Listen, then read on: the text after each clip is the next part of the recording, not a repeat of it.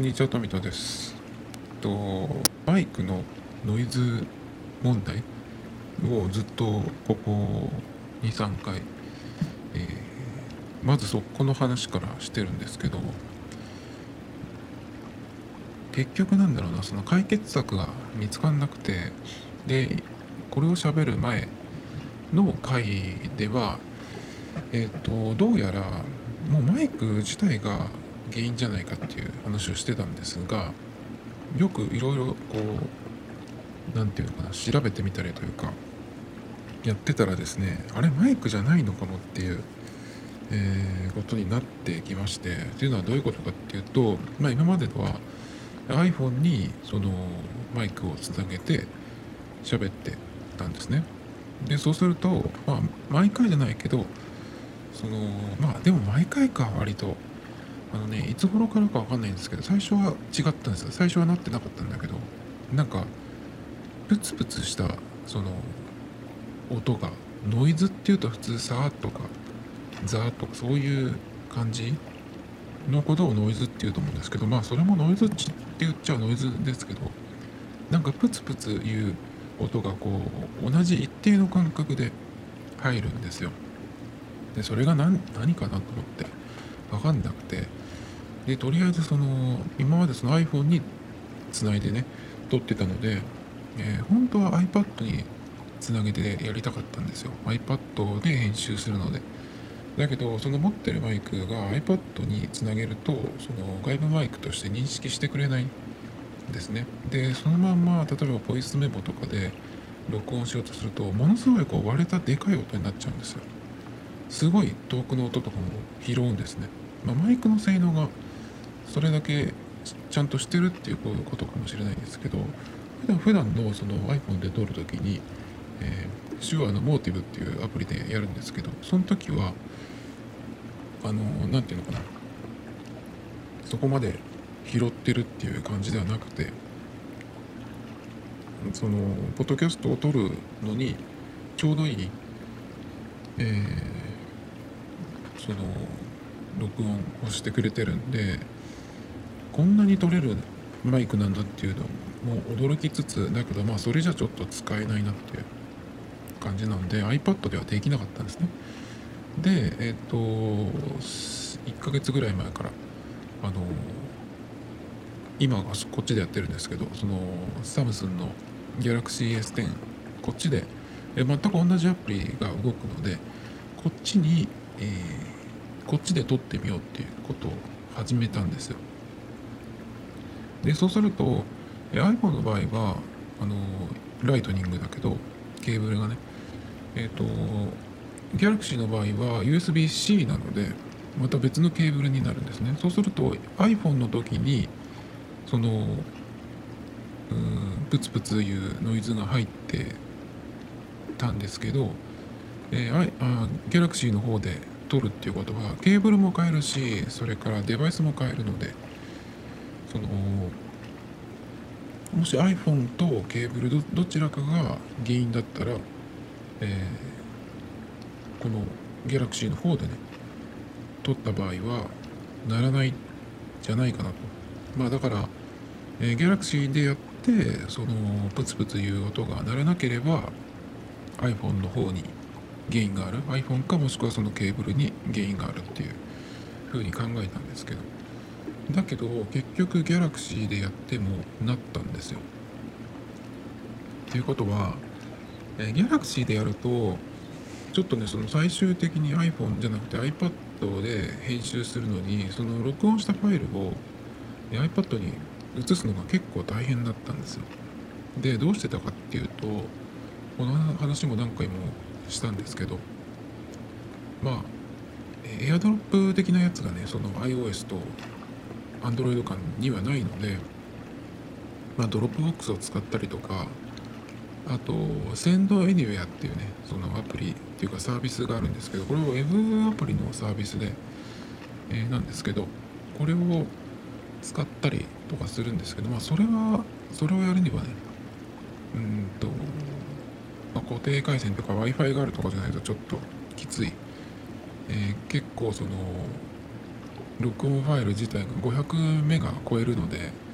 だからねちょっともうどこでもできるってわけじゃないなと思って。だけどその USB-C で iPad とそれから Galaxy があのそれぞれねどちらもですけど外付けのストレージとつなげられるんでそれでまあ有線だというかあの物理的にそのエアーじゃなくてあのでメディアを使って動かしたらどうかなと思ったんですけどうんとねここができなくて実は。で実はもう今は解決他の方法が分かったんですけどその時はそのアプリ、えー、シュアのモーティブっていうアプリで録音するんですけどそのアプリで録音してそのアプリ内に録音したファイルが一応入ってるんですけどそこからのその共有メニューで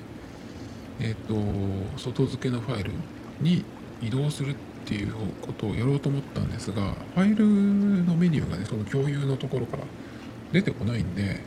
あれダメじゃんと思ってだけどそんなはずはないじゃないですか。だってファイルにアクセスできるっていうのがその、まあ、iPhone でも一応できますけどその端末内をいろいろ触れるっていう自由度は iPhone よりも iOS よりも Android の方がはるかにその辺はね、まあ、自己責任になるけどいろいろねできる OS だと思ったんでなんでこんなことができないんだろうと思って。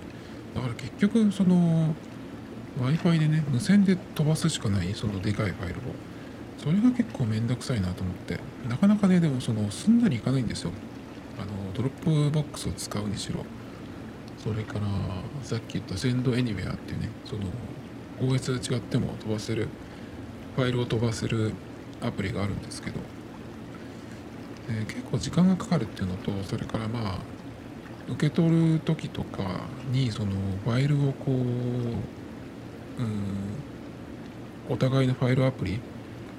にこう入れるのとか結構めんどくさくて。でやめてたんですよね。でその時はそのギャラクシーで撮っても結局そのプツプツした音が入るんでじゃあ別にこっちでもう撮らなくてもいいじゃんというか撮る意味ないじゃんと思ったんですよ。だけどよく考えてみたら、えー、そのアプリのその録音ファイルから見るんじゃなくて OS のファイルフォルダのところから行けばあの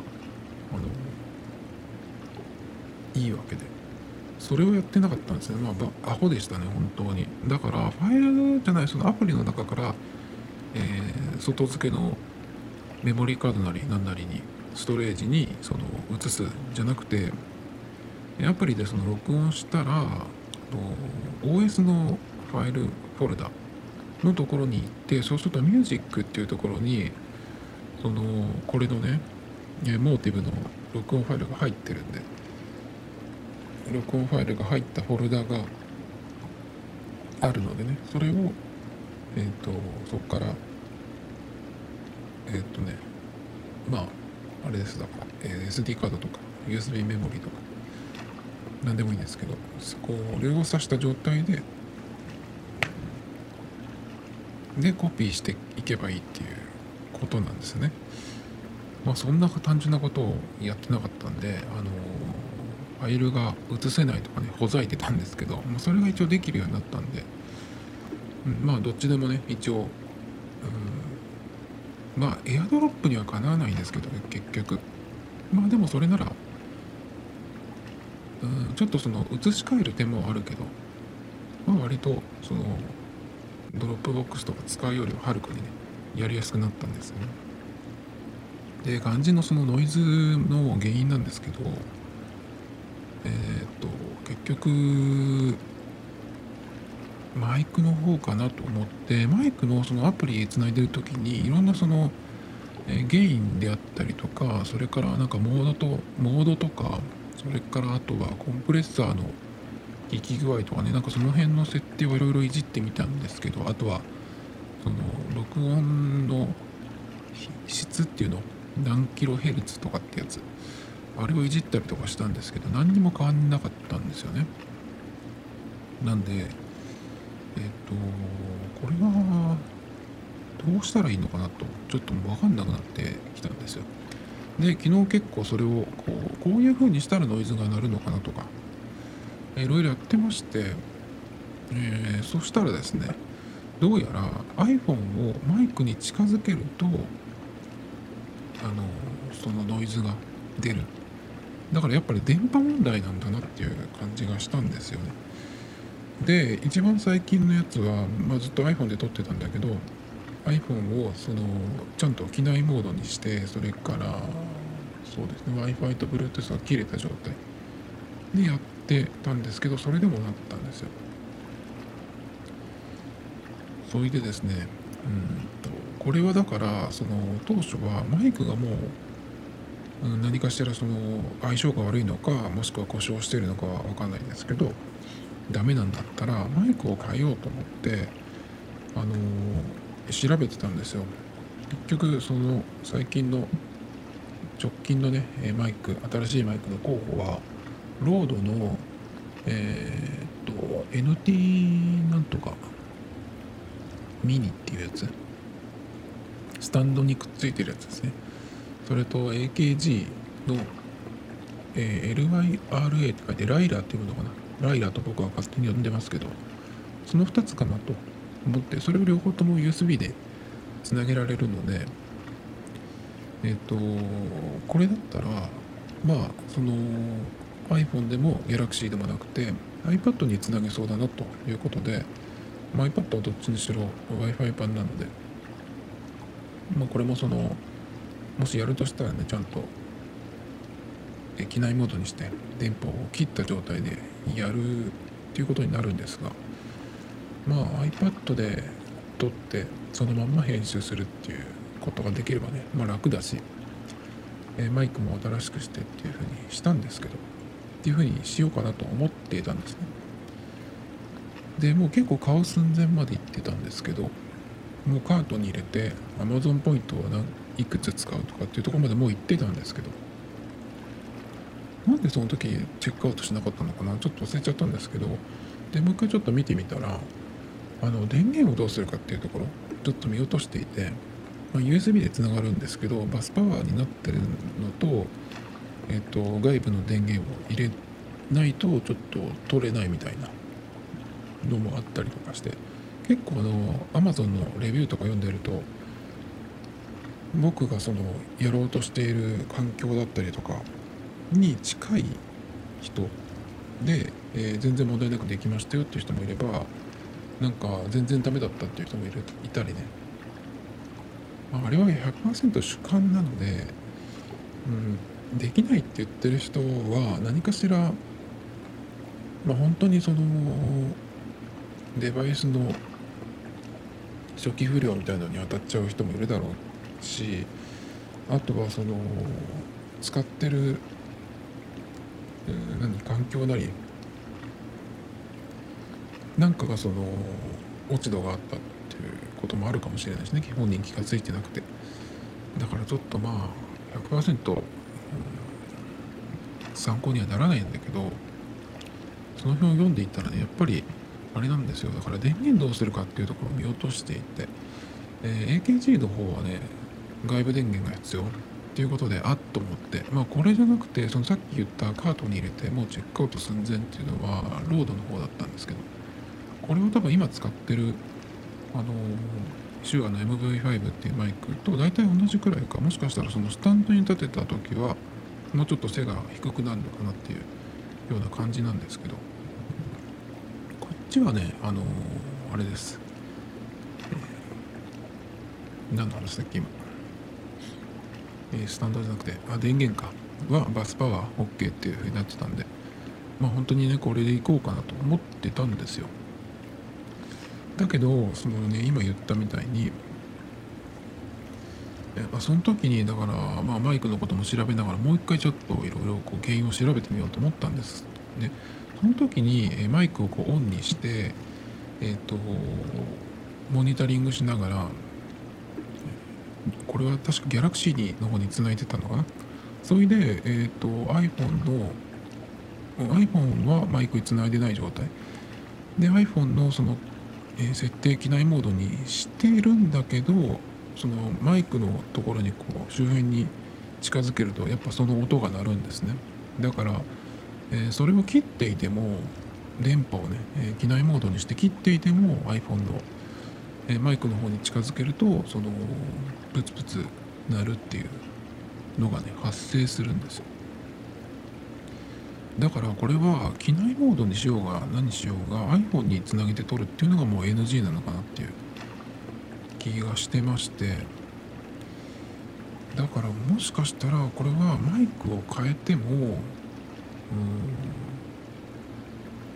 また同じことになるのかなと思ったんですよね。マイクが今そのロードのやつが1万4000円ぐらいかな。大体。Amazon で買って最安値で。でその値段を出して結局同じだったら本当に意味がないじゃないですか。で、まあ、iPhone で撮るってことはないけどそのロードのマイクを買った場合ね、えー iPad につなげて撮ると思うんですけどそれでまた出たらさいきなりもう意味がないじゃないですか。だからこれは、iPhone の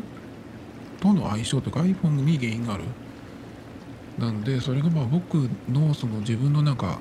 環境固有のもんなのかそれかまあどの iPhone でやってもこのマイクだとダメなのかちょっとよくわかんないんですけど。とりあえずねだから iPhone が近くにあるとダメだっていうことが分かったんで今日はどうやってやってるかっていうと、えまず iPhone 機内モードにしてお休みモードもしっかり入れてまお休みモードを入れても何、えー通信遮断してるから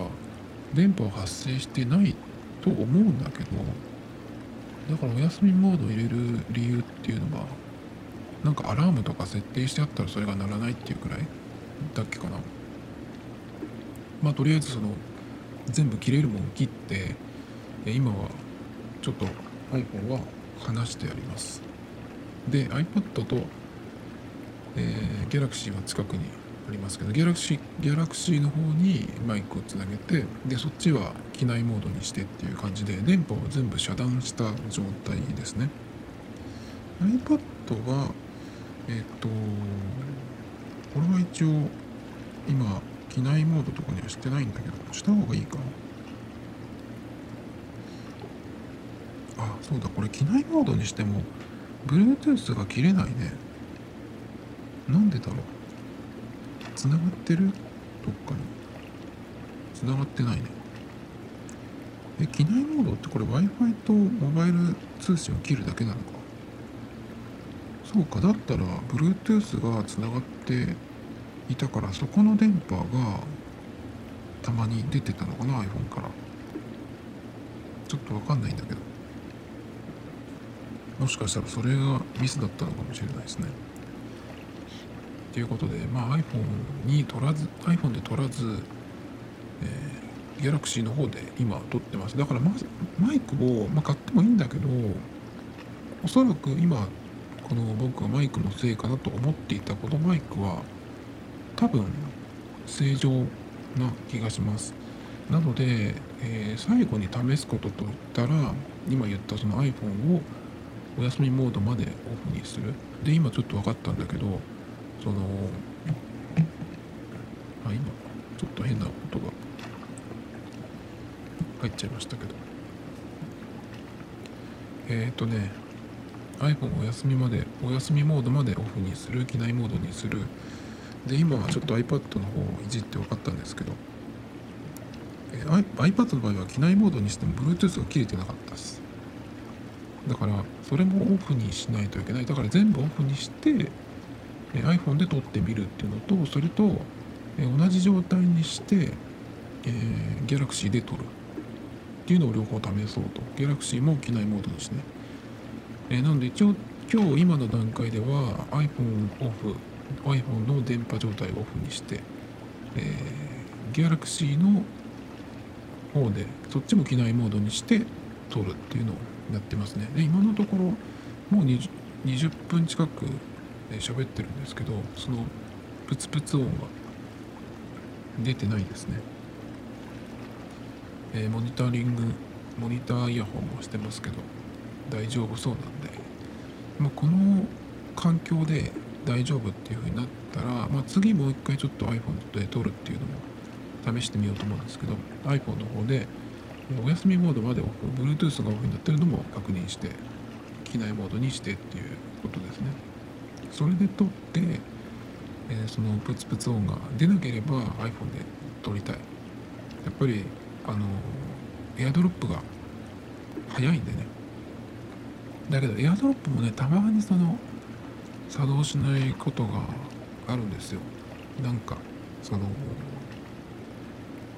エアドロップで送る先にその自分の iPad が出てこないみたいな。結構ねその w i f i 版の iPad って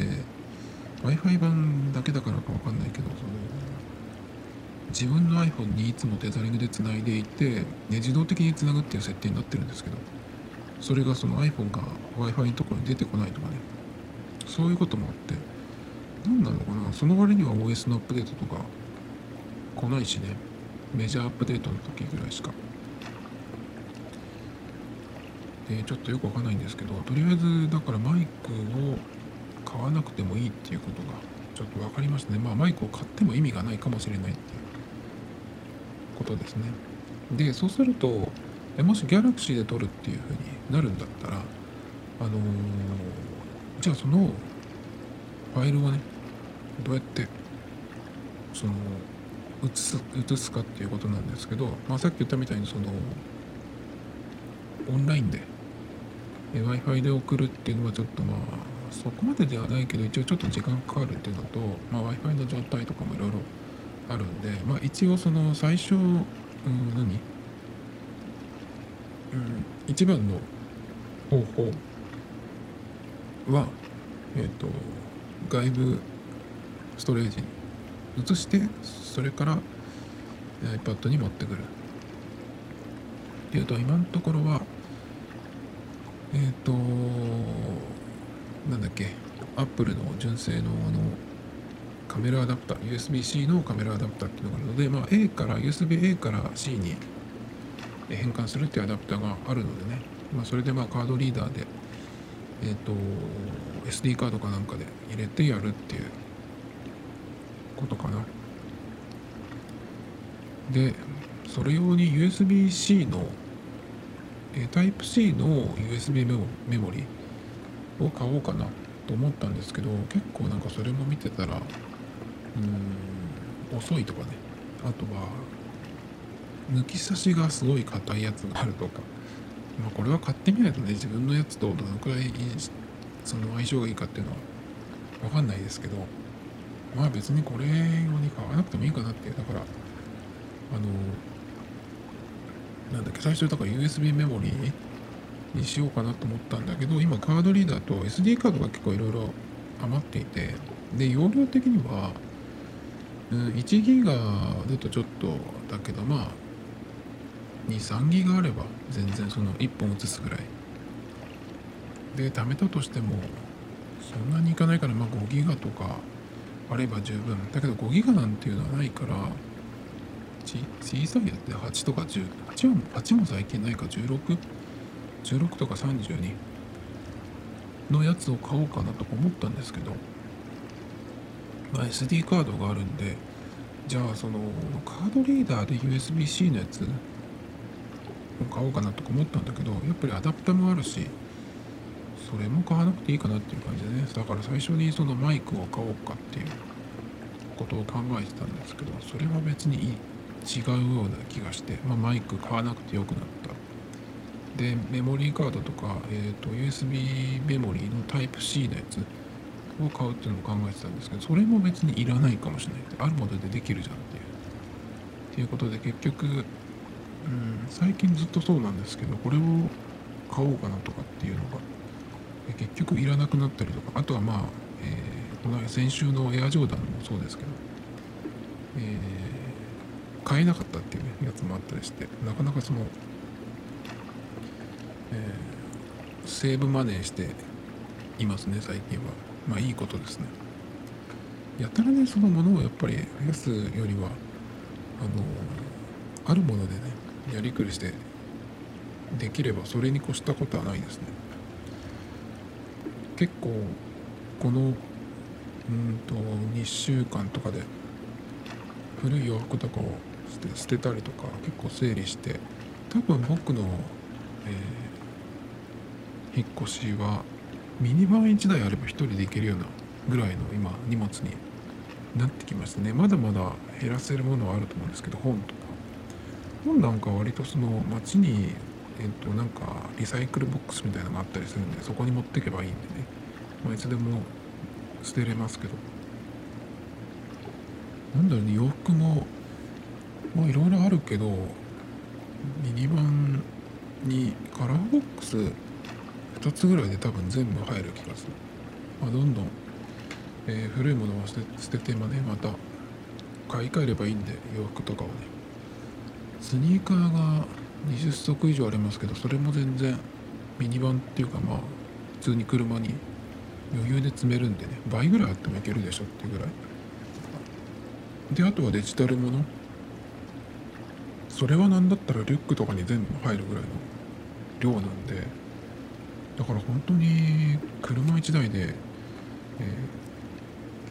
で自分で運転してればさあの引っ越しできちゃうぐらいの荷物の量に今なってますね。いいことですね。なのであんまり物は増やしたくないけど結構洋服がね増えちゃうんですよね。今やっぱり冬用のもの何着るかってもう結構その本気で本気でというか本格的に気温が冷え始めてきたんでこれがえ使えればあの今ねそのいろいろテストしてるんですけどこの今日ぐらいの今日ぐらいのっていうかまあその夜の感じで、えーこれを着て全然大丈夫そうだったらこれ系のやつもう一本買おうかなとかね、えーっていうようなそのいろいろこう試してるとこなんですけど。パンツですねやっぱ足元が寒いというか冷え性なんで。それをどうするかっていうことで。まあ冬用にねパンツをあと2本ぐらいなんか欲しいなっていうところですけど。意外にねあの夏は暑くて履けなかったデニムが冬になるとえじゃあその十分かっていうと全然そうでもなくて中になんかタイツとか履けばねまあいいんですけど結構だからスキニーぐらいの細いやつだと中に1個タイツ入れちゃうとそのきつくなったりとかするんでまた別になってきちゃうんですよね。あとは下半身で言うとうんハイカットのスニーカーやっぱりもう1個欲しいなっていう感じ。ですね。だから Air Jordan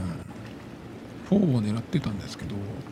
4はハイカットじゃなくてミッドカットだったんですよね。うん。だからまあ Jordan 1でこの間ミッドを買ったんでハイを1個狙うとか思ったけど Jordan 1のあのデザインまあカラーリングでいろいろ変わりますけどあのデザインが2足あってもな、まあ、ハイカットになったら違うかもしれないけど。っていうことで今また新しいジョーダン1が出そうなんですけどうんなんかねやっぱりに同じやつでまあ色違いっていうのも買ってもいいけどあんまり面白くないかなっていう感じ。だから本当にこの間のパリ・サンジェルマンとのコラボのをねもしかしたら買っといた方が良かったのかなみたいなちょっと後悔もありつつですけど。そんな感じですかね。えっ、と買い物事情の話。それからあ買い物系冬対策で言うとこれ去年買おうと思って買わなかったんですけど。えっ、とねこれなんていう名前だっけかな、うん、と靴下サプリとかっていうので Amazon とかで検索してもらうと出てくるんですけどあのレッグウーマーですねでそれはその外に履いてくってわけじゃなくて家で使うっていうようなやつなんですけどえっ、とメンズサイズも一部ある。だけど割と23から25ぐらいの、えーサイズで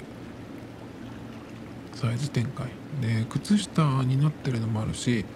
えっ、とくるぶしからそのふくらはぎぐらいを包むようなやつもあったりとかするんですね。でそれはあのくるぶしの辺になんかツボみたいのがあるらしいんですけどそれを刺激するような、えー、形になってるらしいです。レッグウォーマーですね。これを今年は買おうかな。家用にね。っていう感じですかね。今日は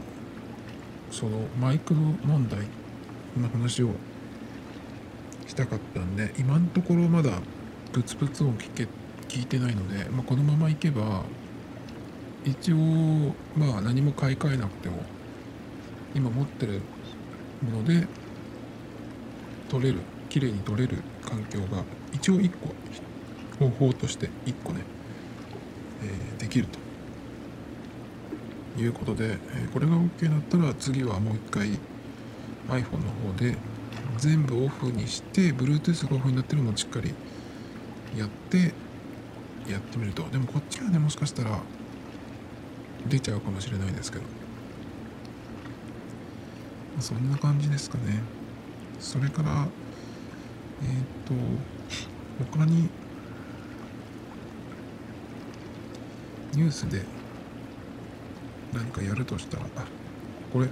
ね Apple Watch 向け YouTube ミュージックアプリがリリースプレミアム会員が利用可能ということで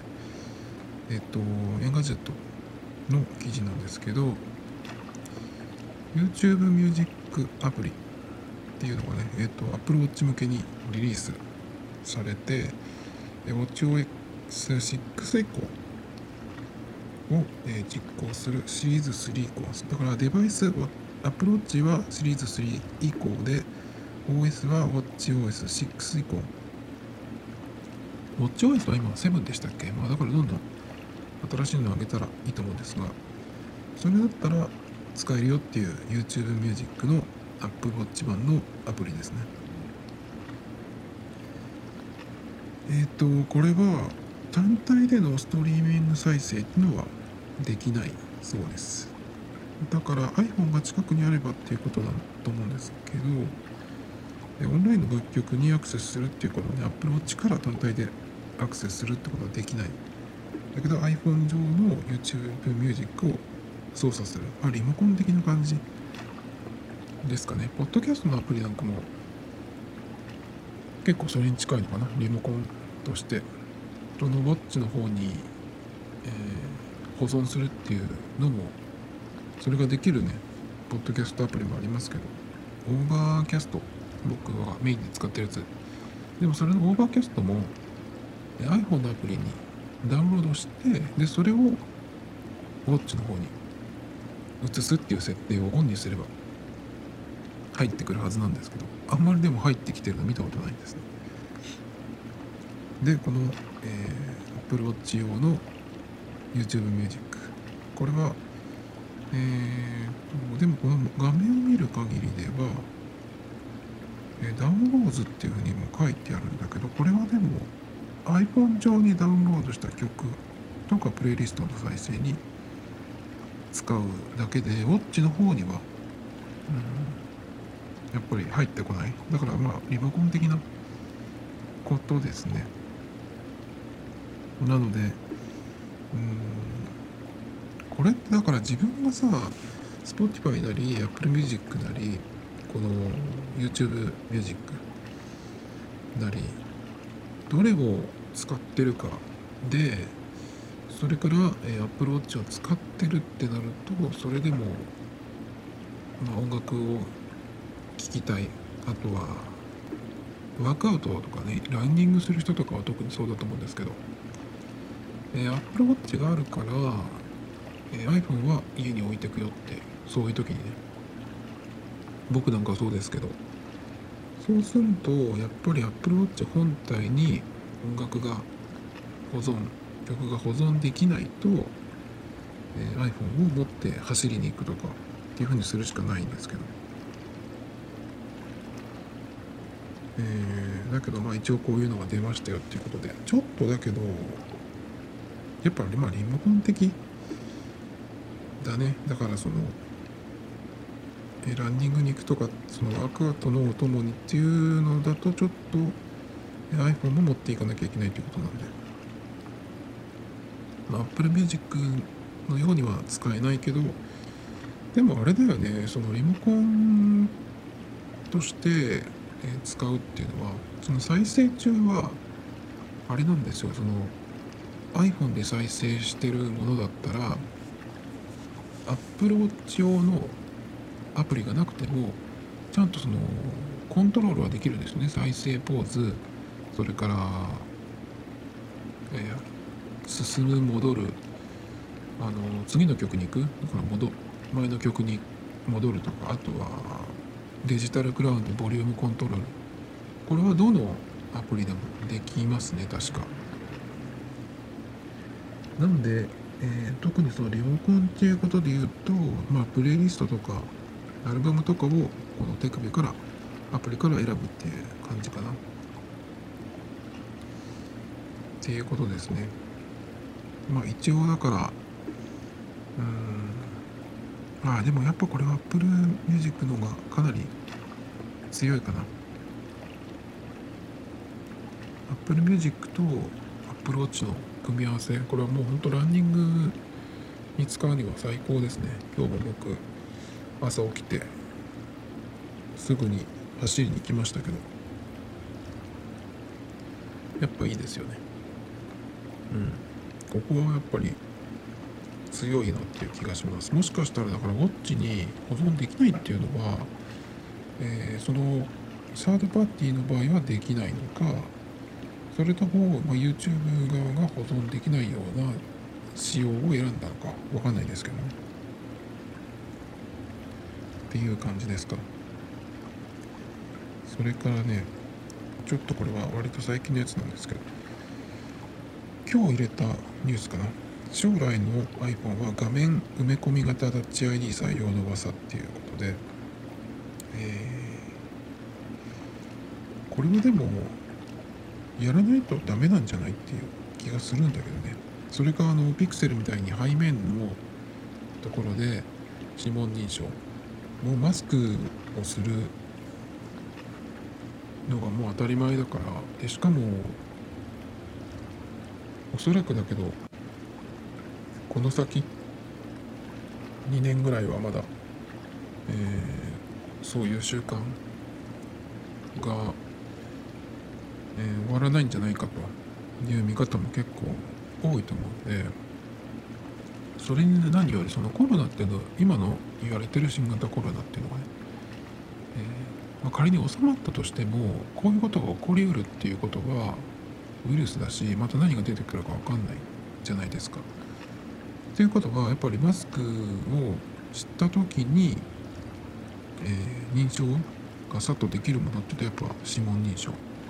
それかよく言われてるけど交際認証っていうのは瞳ですね目で認証する。まああれとかができればいいんじゃないとか思うんだけどでもまだそれ聞いたことない。ですねこのスマートフォンの認証系では。だからやっぱり今早すぐにできることって言ったら指紋認証を何かしらの形で復活させる。でもあれですねやっぱ Face ID もだからといってそのなくさなくてもいいんじゃないかなっていう気がするんですけどね。家にいる時なんかはマスクを外してることが多いと思うんで普通は。だからそうすると顔でパッとやってくれるっていうのはやっぱ iPad 使ってても顔認証でパッとやってくれるっていうのは早いしね。だから iPad Air 最近のやつそれがえっ、と確か Face ID はないんじゃないかな。それであのスリープボタンのところでタッチ ID あれはなんか意外にうんちょっともったいないようなね。タッチ ID があることはナイスなんだけど Face ID がないっていうのは iPad の場合ちょっとえー、めんどくさくなってこないのかな。あの新しい iPad Air を使ってる人は。僕はその、えー、この iPad の形になる前だからホームボタンがあった頃ですねで iPhone10 とかがもう出てる時にあ iPad こそこそね、えー、Face ID 欲しいなと思ってたんですよ。っていうのはやっぱり画面がその分ホームボタンなくせる分広くなるしそれにやっぱり、えー、顔で認証するっていうのはね iPad の場合その屋外で使うっていうのは僕の場合特に12.9インチなので屋外で使うってことがまずないのでそうするとやっぱ Face ID があった方がいいよねっていうところなんですけど。だからこれはもう絶対にタッチ ID 画面埋め込み型だろうが背面だろうが何でもいいんですけどやってほしいですね。もう本当に今それがないことがものすごく不便。で再三言ってるんですけど、えー、今使ってる2代目の2台持ちの2代目のギャラクシーは画面内認証と指紋認証とそれから Face ID と両方あるので外で使いやすいんですよ。だから本当はこっちをその支払いの端末にしたいんですけどメインカードがね Google Pay で使えないんで。何かしらにチャージして Suica とかね、え使うしか方法がない。でそれもちょっとスイあのチャージが本当に嫌いなのでだから今どうしてるかっていうと Face ID 使えないけどあの iPhone でね支払いをしてます。で意外とその Face ID は使えないけどパスコードで入力っていうのが、まあ、レジの前で、えー、結構その時間的に余裕があるので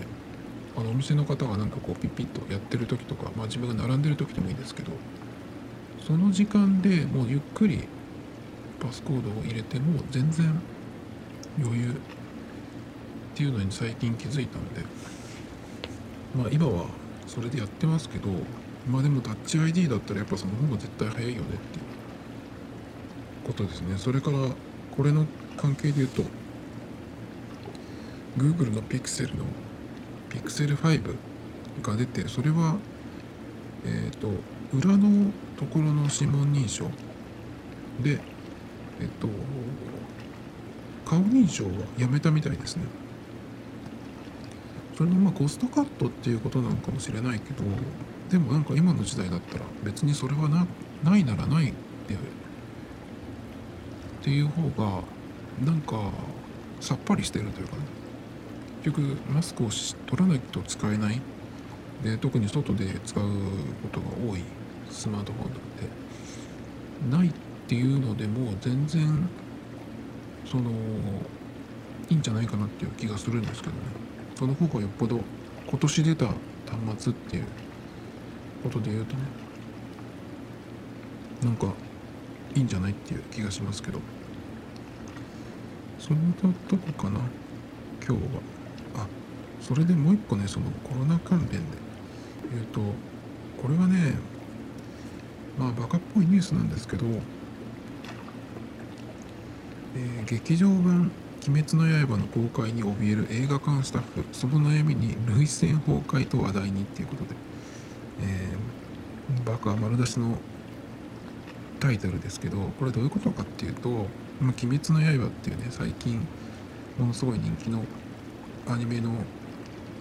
アニメというか漫画か。それの劇場版がねこの10月16日に公開開始っていうことで、まあ、大勢ね映画館に集まりそうだっていうことで、えー、結構ねそれで映画館のスタッフはその怯えているようですっていうことなんですけど、まあ、どんなことが起きてるかっていうことなんですけど映画館スタッフがツイッターに投稿してる、えー、のがね話題になってるっていう、まあ、記事なんですけど映画館で働いてる人が「鬼滅公開に怯えて書いたの」という投稿。でですね、えー、まず、えー、この投稿した人の勤めてる映画館は現在マスク着用での入場を求めているとのこと。まあ当たり前だよね。映画館でマスクしマスクしてても嫌だなと思うけどだって換気なんてできるの？あれ映画館って。ちょっと無理じゃないかなと思うんだけど。どう考えてもマスクしてもどうかと思うけどマスクはするでしょ普通に考えて。っていうことなんだけど。マスク着用での入場を求めているということで、マスクいるなら先に言えよそんなの買う金ないかっこ50円です。もう映画始まるだろと怒ってチケットとゴミを床に投げ捨てて帰っていったノーマスクのお客様。これはこういうのはもう人間として扱わなくていいんじゃないですかね。なんかが化けてる動物とかさ。今僕ターミネーターを見てるんですけど途中まで見て今ちょっと、えー、るとところで新しいやつですね。だからなんかそういうさ人間の形をしてるけど違う生き物として扱っていいんじゃないですかね。マスクいるなら先に言えよ。ってだってどこ行ってもそうじゃんね今。映画館だぞって。お前みたいなやつが来るって先に言っとけよって映画館のスタッフは言いたいよね。それからねえっ、とゴミ捨てのマナーにも触れており。お客様がゴミ捨て場だと思っている場所にっていうところでこう箇条書きで書いてあるんですけど椅子の隙間かっこ隠す。椅子の下かっこ隠す。ドリンクホルダー。トイレの荷物置き場。トイレのお物入れ、えー、ロビーのソファーの隙間。隠す。ゴミ箱。などが挙げられますが実際のゴミ捨てはゴミ箱のみです。こういうのがさ今の日本人のリアルだよね。よくネットでさあの海外の人から日本人のマナーがどうのこうのと絶賛の嵐とか称賛とかさ言ってるけど絶対嘘。そういうなんか例えばあとはなんか海外で日本のチームが試合やった会場で日本のファンがゴミを拾って帰っていったとかさっていうのをなんかこうそういうのでね、うん、海外の人にこう褒められたりみたいなことがちょっとでもあるとそれをこう大きくして国内で言ってるみたいなお子ちゃまな記事がありますけどそういう人もいるかもしれないけどさ。でもこっちの方がリアルだと思う。これが日本人今の日本人のリアルだと思う。ものすごく幼稚でアホでダサい。それが日本人の